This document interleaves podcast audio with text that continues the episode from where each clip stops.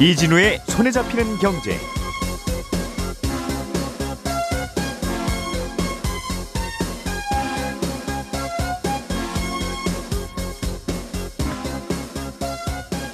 안녕하십니까 이진우입니다.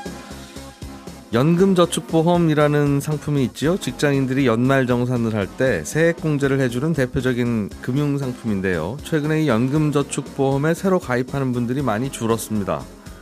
그래서 보험사들이 톤틴연금이라는 걸 도입하는 안을 검토 중인데 이 톤틴연금이라는 게 뭔지 오늘은 이걸 좀 자세히 배워보겠습니다. 최근에 경제 뉴스를 보고 듣다 보면 눈에 자주 띄는 단어가 미국 연준의 대차 대조표 축소라는 어, 의미입니다. 대차 대조표 축소 이게 도대체 무슨 뜻일까요? 오늘은 어, 이 얘기도 또 한번 배워보겠습니다.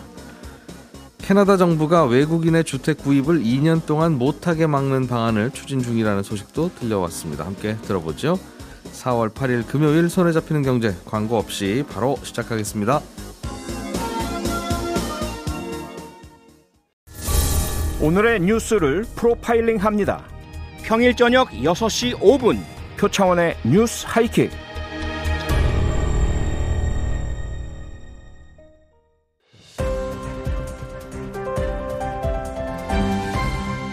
이진우의 손에 잡히는 경제.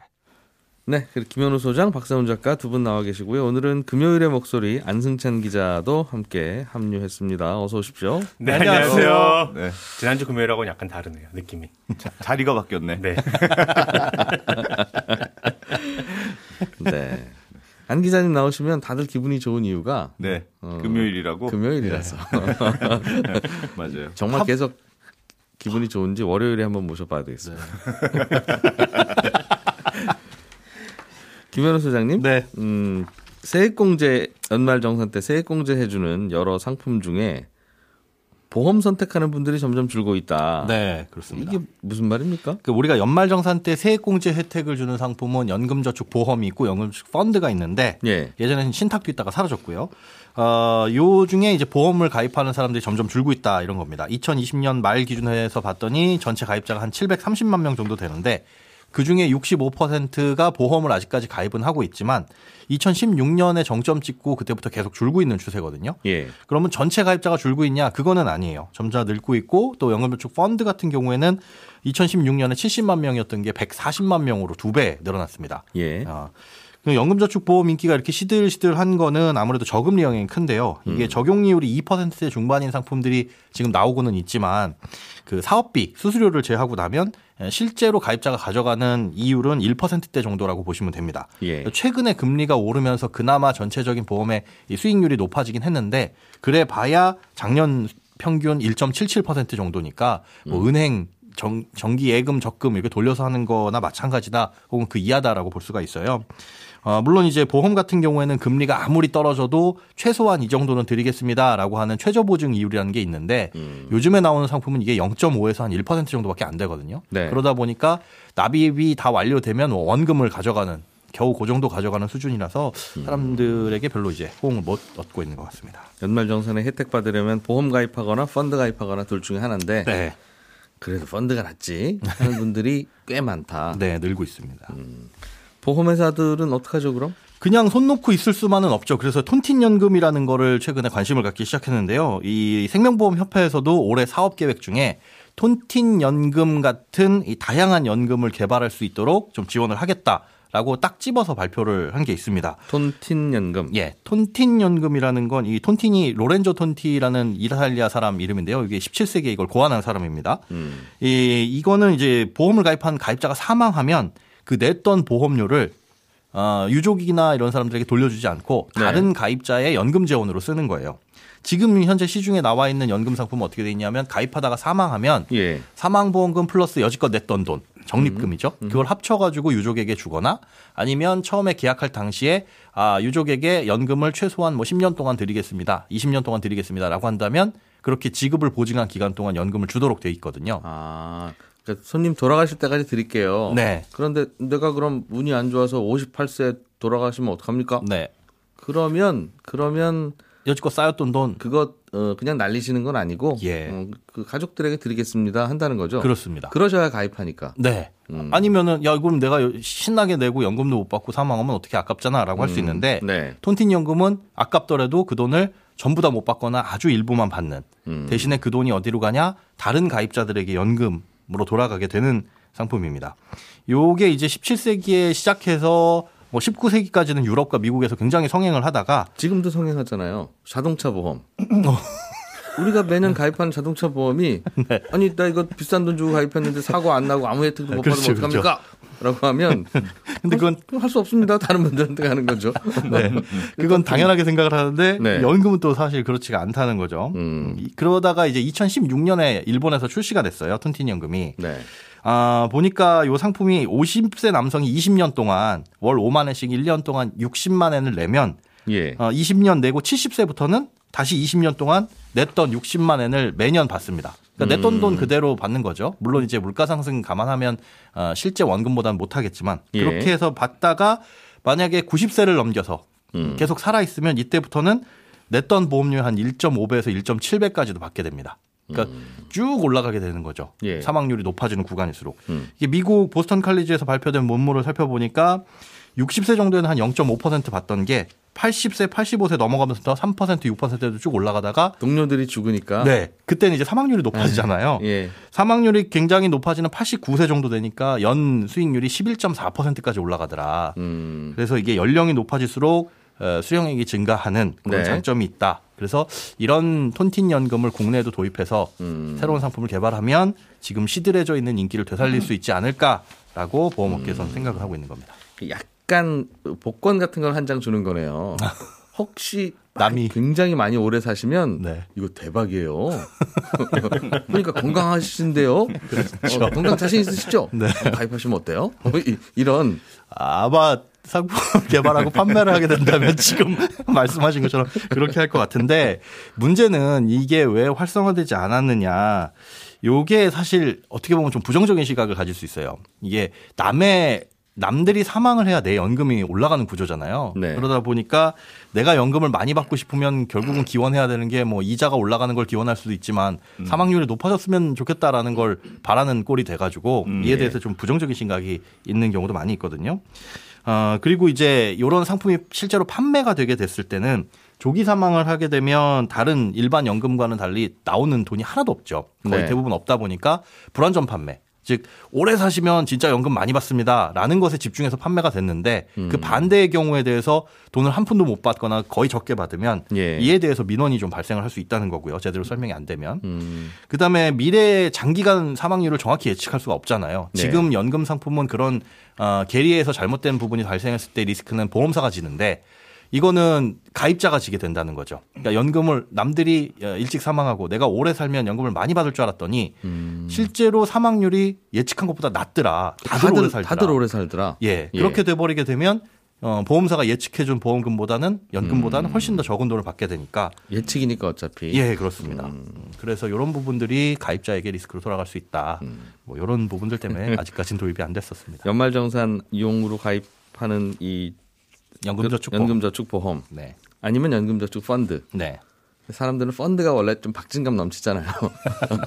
오르면 많이 더 오르고 예, 또 크게 떨어지기도 하고 그랬었죠. 보험은 너무 지루하다. 네, 그러니까 이런 게임 하나 해볼, 해볼까요? 그럼 그런 거군요. 그런 걸 이제 고민을 하고 있습니다. 에이, 그, 누가 오래 사나.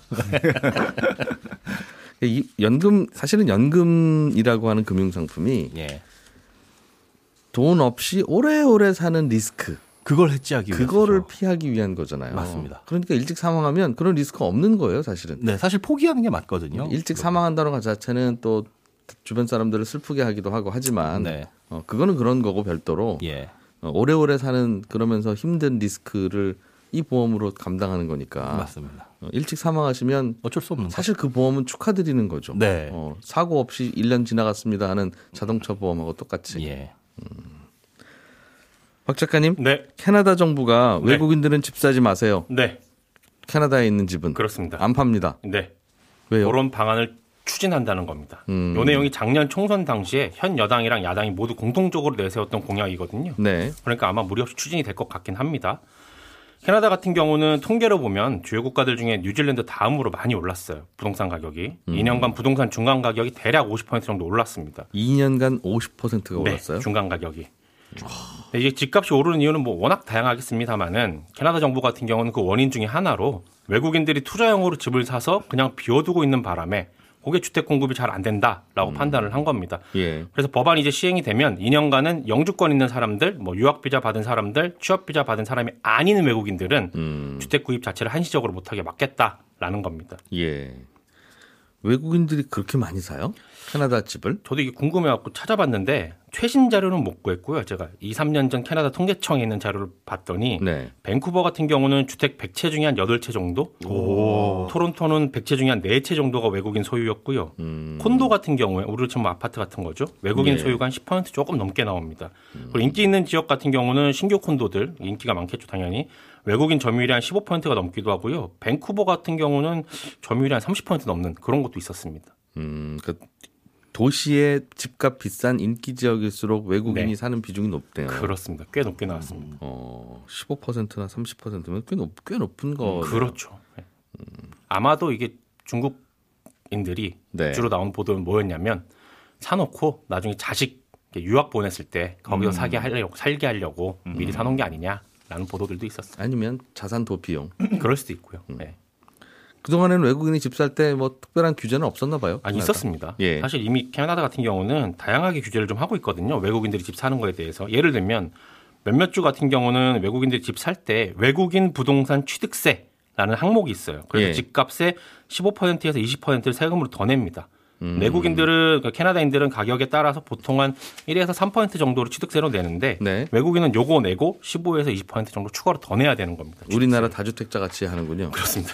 우리나라 다주택자도 한 12% 내는데. 그렇습니다. 그래서 10억짜리 집을 사면 기존 취득세 외에도 한 2억 원을 추가로 더 내야 되는 건데 네. 그리고 6개월 이상 집을 사놓고 임대를 하지 않고 비워두는 저주택 같은 경우는 집값의 2%를 과세하는 그런 빈집세 같은 것도 어, 도입을 했었어요. 이건 우리나라 종부세 같은 느낌이군요. 그렇습니다. 예. 문제는 이렇게 규제를 해도 외국인들의 부동산 구입이 안 줄고 캐나다 집값은 또 계속 오르고 하다 보니까 이제는 2년간 한시적으로 구입 자체를 못하게 막아보겠다는 겁니다. 음. 물론 이렇게 한다고 해서 집값이 과연 잡힐까라는 생각은 들게 되죠. 근데 일단은 2년간이라도 막겠다라는 거고 그리고 이제 아마 오늘이나 내일 중으로 예산안 발표를 할 것 같긴 한데 캐나다에서 거기 보면 주택 공급하기 위한 예산들 뭐 좀 많이 넣겠다 라는 보도는 나오게 합니다. 그리고 이 조치 말고 새롭게 추가되는 조치가 하나 있는데 캐나다 같은 경우는 주택 경매를 할 때 같은 집을 사려는 사람들이 여러 명 몰리면 네. 다른 사람들이 경매 가격을 얼마를 제시했는지 공개를 안 합니다. 아, 이가 블라인드 낙찰 비딩이에요. 후에도 네. 예. 아, 낙찰 후에는 알 수 있겠죠. 얼마에 사- 샀는지는. 근데 공개를 안 합니다. 어. 어, 그러다 보니까 이게 오히려 집값이 올라가는 것 같다. 예, 예. 예를 들면 제가 집 살 때 옆에 김현우 소장님이 제시한 게 한 3억이다 그러면 뭐 한 3억 천 정도 내면 되겠지라는 생각을 할 수 있는데 아, 경매할 때 서로 네. 블라인드로 하면 얼- 상대방이 얼마 내는지 모르니까 눈치 게임 하다가 무조건 높게. 써버리는 아, 최대한. 그럼 아예 사람들 자 3억 원, 3억 원 나왔습니다. 다음 3억 없습니까? 그럼 3억 아하. 천. 네. 3억 천? 네. 3억 1,500? 네. 없으세요? 딱자 이렇게 한다는 거군요. 그렇죠. 계단식으로 올라가야 되는데 음, 여긴 그게 알려- 없다는 알려주면서. 네, 그게 없다는 거예요. 음. 그래서 요거를 좀 폐지하겠다라는 방안도 도입을 하려고 합니다. 그렇군요. 우리나라는 외국인이 집 살 때 규제가 없습니까? 한국? 없습니다. 요거는 신고만 하면 되는데 음. 그래서 기자들 기사들 잘 찾아보면 외국인들이 우리나라 집이랑 땅 점점 사들이는 거 문제다. 특히 최근에 중국 사람들이 토지를 많이 사고 있어서 네. 이러다가 중국 땅 될 판. 이거 실제로 있는 제목입니다. 진짜. 이런 제목까지 나오기로 했는데 숫자를 한번 보면 꼭 그렇지는 않습니다. 왜냐하면 우리나라의 주택 거래량은 한 달에 대략 한 10만 건 정도 되는데 예. 1년 동안 외국인들이 사는 주택은 1만 건이 안 됩니다. 음. 그러니까 대략 한 외국인 거래 비 중에 1% 미만이라는 의미인데 집 외에 오피스텔 같은 건축물까지 다 합치면 2만 건 정도가 되거든요. 예. 그리고 토지 부분만 따로 떼서 보니까 우리 국토에서 외국인이 차지하는 비중이 작년 말 기준으로 한 0.25%? 요 국토부 자료입니다. 음. 미국인 비중이 절반 가까이 되고요. 예. 중국인 비중이 10년 전에 비해서는 많이 높아지긴 했어요. 그래서 한 40% 조금 안 되는데 외국인 중에 40%가 네, 중국. 그렇습니다. 음. 비율로 보면 0.0925% 정도. 그러니까 비중만 보면 크게 걱정할 정도는 아직은 아닌데 외국인이 많이 사는 것 같지는 않다. 네, 그렇습니다. 캐나다처럼 신경 쓸 네. 정도는 아니다. 근데 10년 전하고 비교해서 포인트, 포인트로만 따져버리면 꽤 많이 는 걸로 잡히긴 하거든요. 음. 다만 이런 건 있습니다. 작년 10월에 한 중국인이 타워 팰리스 꼭대기층을 89억 원에 매입했다는 보도가 나온 적이 있었어요. 네. 기억하시는 분들 계실 겁니다. 근데 본인 자금은 하나도 없이 모두 100% 은행 대출로 조달했다라는 사실이 알려지면서 논란이 됐거든요. 음. 논란의 핵심은 우리는 집 살 때 대출 규제를 매우 강하게 하고 있고 예. 다주택자들 같은 경우는 집 팔 때 세금 엄청 물리는데 음. 외국인들은 그냥 자기네 나라에서 아무런 규제도 안 받고 돈 빌리고 오고 음. 집팔 때도 양도세 준거안 한다. 요건 좀 문제가 있지 않냐. 내국인 차별이다. 막아야 된다. 그 중국은행은 10억짜리 집 살 때 10억도 대출해 주냐? 이제 이런 거군요. 그렇죠. 근데 우리는 그게 안 되니까 음, 이분이 뭐 중국에 다른 집이 있어서 그 집도 같이 담보로 제공했을 수도 있죠. 그럴 수도 있죠. 음. 근데 이걸 막는 게 쉽지 않은 게 뭐냐면요. 그 외국인들이 우리나라에 투자를 하고 그리고 투자를 해서 들어오면 일자리도 만들어지잖아요. 예. 그러려면 한국에서 머무는데 불편함이 없도록 정주 여건 개선이 필수입니다. 근데 주택 거래를 만약에 외국인들이 못하게 막게 되면 음. 아, 이런 취지랑은 좀 배치가 되거든요. 외국인 투자들은 받아야 되고 네. 일 잘하시는 외국인들은 한국에 와서 좀 사시면 우리 입장에서 좋은데 그렇습니다. 집은 못 사게 이 친구들이 그러면 그럼 투자가 안 되죠. 안올 수 있다. 그렇습니다. 그리고 그, 그렇지만 그래도 국회에서라도 요거 좀 막아보자고 법안이 한 10개 정도 발의가 되긴 했었는데 문제가 되는 거는 내국인 규제하는 거 이상으로 외국인을 규제하면 국제법에서 상호 호의 원칙이 어긋난다라고 하거든요. 예. 근데 또 자세히 생각해 보면 캐나다는 지금 그렇게 하겠다라는 거잖아요. 싱가포르도 그렇게 하고 있고 중국도 어느 정도는 막고 있거든요. 예. 그러니까 요거는 이제 우리끼리 토론해서 어떻게 할 것인가 그런 누가 사- 영역으로 남아 있긴 합니다. 누가 사는 좋으니까 많이 많이만 사세요. 저희는 열심히 많이 많이 지을게요. 네. 그러면 되는 걸 텐데 네. 활발하게 일도 하고 투자도 받고 집값은 안 오르면 좋겠고 네. 참 약간 좀 그렇죠. 음. 안 기자님, 예. 미국 연준이 다음 달부터 대차 대조표 축소에 나선다는 네. 뉴스가 들립니다. 음. 미국 연준은 알겠고 다음 달도 알겠어요. 이 대차 대조표 축소는 뭡니까? 대차 대조표 축소는 이제 보통 그렇게도 표현하고 양적 긴축이라고도 표현을 하는데 양적 완화는 우리가 많이 들어봤잖아요. 예. 어, 그거에 정확하게 반대되는 개념입니다. 그러니까 양적 완화는 그러니까 시중에 우리가 돈을 뿌려주는 정책이다 이렇게 알려져 있잖아요. 예. 구체적으로는 미국 연준이 시중은행이 가지고 있는 채권들을 현금을 주고 계속 사들이는 방식으로 진행이 돼요. 그러니까 연준이 계속 돈을 찍어서 시중에 있는 채권을 사들이니까 음. 시중에 있는 은행 창고에는 채권이 줄어들고 현금이 늘어나고 그렇겠죠. 달러가 쌓이게 되잖아요. 그러니까 그돈 현금 많으니까 대출도 많이 해주세요. 음. 이런 정책이 이제 양적 완화 정책인데 이건 그러니까 조금 비유를 드리면 제가 예전에도 한번 말씀드렸던 건데 어떤 마을에 굉장히 한 마을이 있어요. 근데 네. 경제가 어려워졌어요. 음. 근데 그 마을에 굉장히 돈 많은 부자가 사람들이 경제가 어려워졌다고 하니까 예. 그럼 당신들이 가지고 있는 뭐 가구도 가구나 가전제품이나 이거 나한테 다 팔아. 음. 물건을 팔면 내가 현금을 줄게. 예. 그래서 계속 사들이는 거예요. 물건을 물건을. 그게 양적 완화라는 거죠. 그렇죠. 아주 고마운 당근이 되는 거죠. 그- 그러면 네. 마을 사람들 입장에서 현금이 자꾸 생기니까 그걸로 이제 외식도 하고 학원도 보내고 이렇게 경제가 돌아갈 수 있는 건데 예. 오늘의 주제인 대차 대조표 축소 양 양적 긴축이라는 건 완전히 그 반대예요. 그러니까 부잣집이 그동안 물건을 쌓아놓은 물건들 다시 파는구나. 그치 너무 많이 쌓 너무 세일. 많이 쌓아놓았으니까 예. 야 이제 너희 뭐 발디딜 틈도 없이 물건이 많으면 음. 너희도 이제 경제가 괜찮아졌으니까 내 물건 거- 좀 팔아 사가. 어 팔아도 되지 어, 않겠니? 예. 하고 반대로 물건을 처분하는 게 이제 양적 긴축입니다. 음. 그러니까 연준도 똑같은 건데 그동안 연준이 은행들이 가지고 있는 채권들 많이 사왔다고 했잖아요. 그러니까 어느 날 보니까 너무 많이 산 것 같으니까 이걸 예. 이제 반대로 채권을 팔고 그러면 그 효과가 어떻게 되냐면 어 채권은 팔고 채권을 팔고 현금이 들어오니까 시중에 있는 현금이 중앙은행으로. 들어오고 음. 어, 그, 그렇게 되는 거죠. 시중의 돈을 흡수하는 정책이다. 그렇습니다. 네. 음. 안 그래도 시중에 돈이 너무 많이 풀려서 금리를 좀 올리려고 하는 건데 예. 금리도 올리면서 이것도 같이 한다는 건가 봐요. 그렇죠. 왜냐하면 이 마- 말씀드렸다시피 양적 긴축, 그러니까 대차 대조표 축소를 하면 이게 야- 연준이 가지고 있는 가계부 대차 대조표의 자산에 있는 채권을 줄였다고 해서 이제 대차 대조표 축소라고 부르는 건데 네. 그렇게 되면 말씀드렸다시피 현금이 중앙은행으로 들어가잖아요. 그럼 시중에 돈이 좀 마르겠죠. 음. 예. 근데 이게 채권을 계속 파는 거니까 시중에 금리도 올라가게 됩니다. 채권 가격은 너무 흔하니까 떨어지고 금리는 올라가고 예. 이렇게 되거든요. 예. 보통 어떻게 얘기하냐면 대차 대조표 축소를 위해서 한 5천억 달러 정도 만약에 채권을 팔았다 연준이 예. 그러면 기준금리 한 0.25% 포인트 올린 거랑 비슷한 효과가 있다 이렇게 보통 보거든요. 음. 근데 지금 연준이 얼마나 그동안 늘렸냐면 그 코로나 이전에는 한 4조 5천억 달러 정도 됐어요. 쌓아놓은 채권이. 네. 근데 그걸 이번에 9조 달러 정도까지 늘렸단 말이에요. 그러니까 한 두 배 정도 늘어난 거예요. 아까 부자가 사들여서 집안 창가, 창고에 쌓아놓은 동네 잡동사니가 예, 그렇습니다. 음, 그게 뭐 우리 돈으로 하면 거의 1경 정도 되는 거니까 예, 예. 어마어마한 돈을 쌓아놓고 있는 거고 여기서 만약에 4조 5천억 달러 정도를 늘려놨는데 그 한 절반만 좀 처분한다고 하더라도 2조 달러는 되는 거니까 음. 기준금리로 환산하면 한 네 번 이상 정도 금리 인상한 효과하고 비슷하다 이렇게 볼 수 있어요. 음. 그러니까 지금 연준의 계획은 한 2, 3년 정도 동안에는 이 정도는 계속 채권을 팔겠다. 지금 연준에서 나오는 발언들을 보면 그 정도로 예상이 되기 때문에 음. 가뜩이나 지금 연준이 물가 때문에 빅스텝이라 그래서 0.25%이 아니고 0.5%씩 팍팍 올리겠다고 하고 있는데 예. 기준금리 인상에 플러스 대차 대조표 축소까지 같이 이루어지면 양쪽에서 얻어맞는 것처럼 좀 긴축 부담이 커지는 거 아니냐? 시중에 돈이 많이 줄어들 것이다. 예. 예. 음, 그러는 이유는 돈이 좀 없으셔야 물건도 좀 덜 사고 네. 그래야 물가가 좀 잡힐 것 같습니다. 그렇습니다. 그런 건가 봐요. 네. 얼마나 빨리 이런 일을 하느냐에 네. 따라서도 충격이 다르겠어요. 그럼요. 수- 그 속도가 굉장히 중요한데 그 연준이 코로나 전이 2017년부터 2019년까지에도 채권을 조금 내다 판 적이 있었어요. 네. 근데 이때는 어떻게 했냐면 당시에 한 달에 최대 500억 달러씩 채권을 팔았거든요. 근데 이번에 연준이 계획은 950억 달러씩 판다는 거니까 파는 규모가 예전에 했던 것보다 두 배 정도 되는 거고 시중에 돈이 흡수되는 속도가 그렇다. 그렇습니다. 더 중요한 거는 그때는 이 매달 500억 달러씩 판다는 목표를 처음부터 그렇게 한 게 아니고 첫 달에는 100억 달러. 음. 첫 3개월 동안 그 다음 3개월 동안은 200억 달러. 예. 그 다음 3개월은 300억 달러. 이런 식으로 1년에 걸쳐서 아주 천천히 그 채권을 내다 파는 속도를 올렸습니다. 그래서 당시 연준이 많이 썼던 표현이 산들바람에 페인트 마르듯이 하겠다.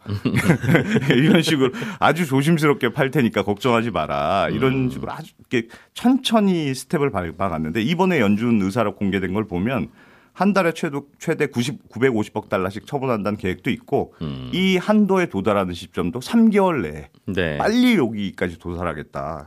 그래서 이거는 산들바람에 페인트 마르듯이 하는 게 아니고 뜨거운 드라이어기로 빨리 말리겠다. 이런 거랑 비슷한 거여서 어, 기준 연준이 기준 금리를 올리는 거와 플러스 대처 대차 대조표 축소도 굉장히 과감하게 이루어질 수 있다. 뭐 이렇게 지금 예상들이 되고 있어요. 어떤 분이 이렇게 설명도 하시더군요. 금리를 인상하는 거하고 예. 오늘 말씀하신 이 대차 대조표 축소하고는 무슨 관계입니까? 음. 그러니까 어, 지금 학교에 학생이 너무 많아서 음. 학생 숫자를 줄이려는 건데 네. 금리를 올리는 건 신입생을 안 받겠다, 덜 음, 받겠다는 거고, 음. 어. 재학생을 좀 줄여보겠다라고 하는 게 이게 대차 대조표 축소다. 그런 그런 개념 맞아요? 네, 그런 개념 아, 그런 맞습니다. 거예요? 네.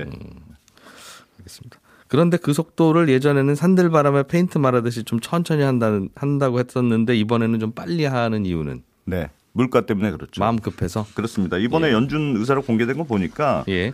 어, 인플레이션은 예전에는 좀 일시적이었다 음. 이렇게 예상했다가 지금은 그게 일시적인 게 아닌 것 같다. 그러니까 음. 전체적으로 제품 가격 상승이나 물가를 올릴 수 있을 것 같으니까 좀 과감하게 초반부터 어, 빨리 불을 꺼야 되겠지 않을까? 뭐 이렇게 생각한 것 같습니다. 연말 선거 전에 그렇습니다.